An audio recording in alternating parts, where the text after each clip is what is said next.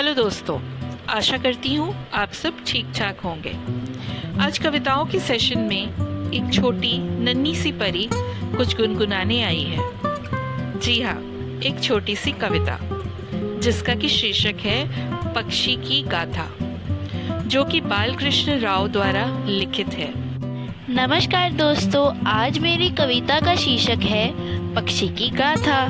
छोटा था पर सुख कर था वह तरवर का मेरा आवास। उसमें ही मिलता था मुझको सभी सुखों का आवास जग में सभी सुखों का भास।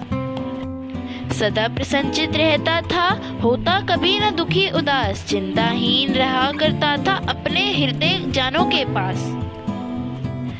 सुबह होते ही रवि का करता था स्वागत, उसे जगाता जो सोया हो तरुवर के नीचे अभागत चारे की चिंता में उड़ता जब होता सूर्योदय करके याद, गगन में चरंकी होता है उदास हृदय।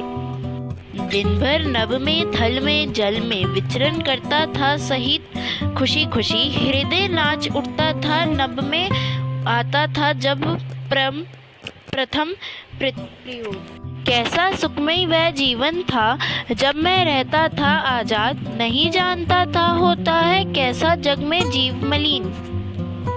मेरी कविता सुनने के लिए बहुत बहुत धन्यवाद।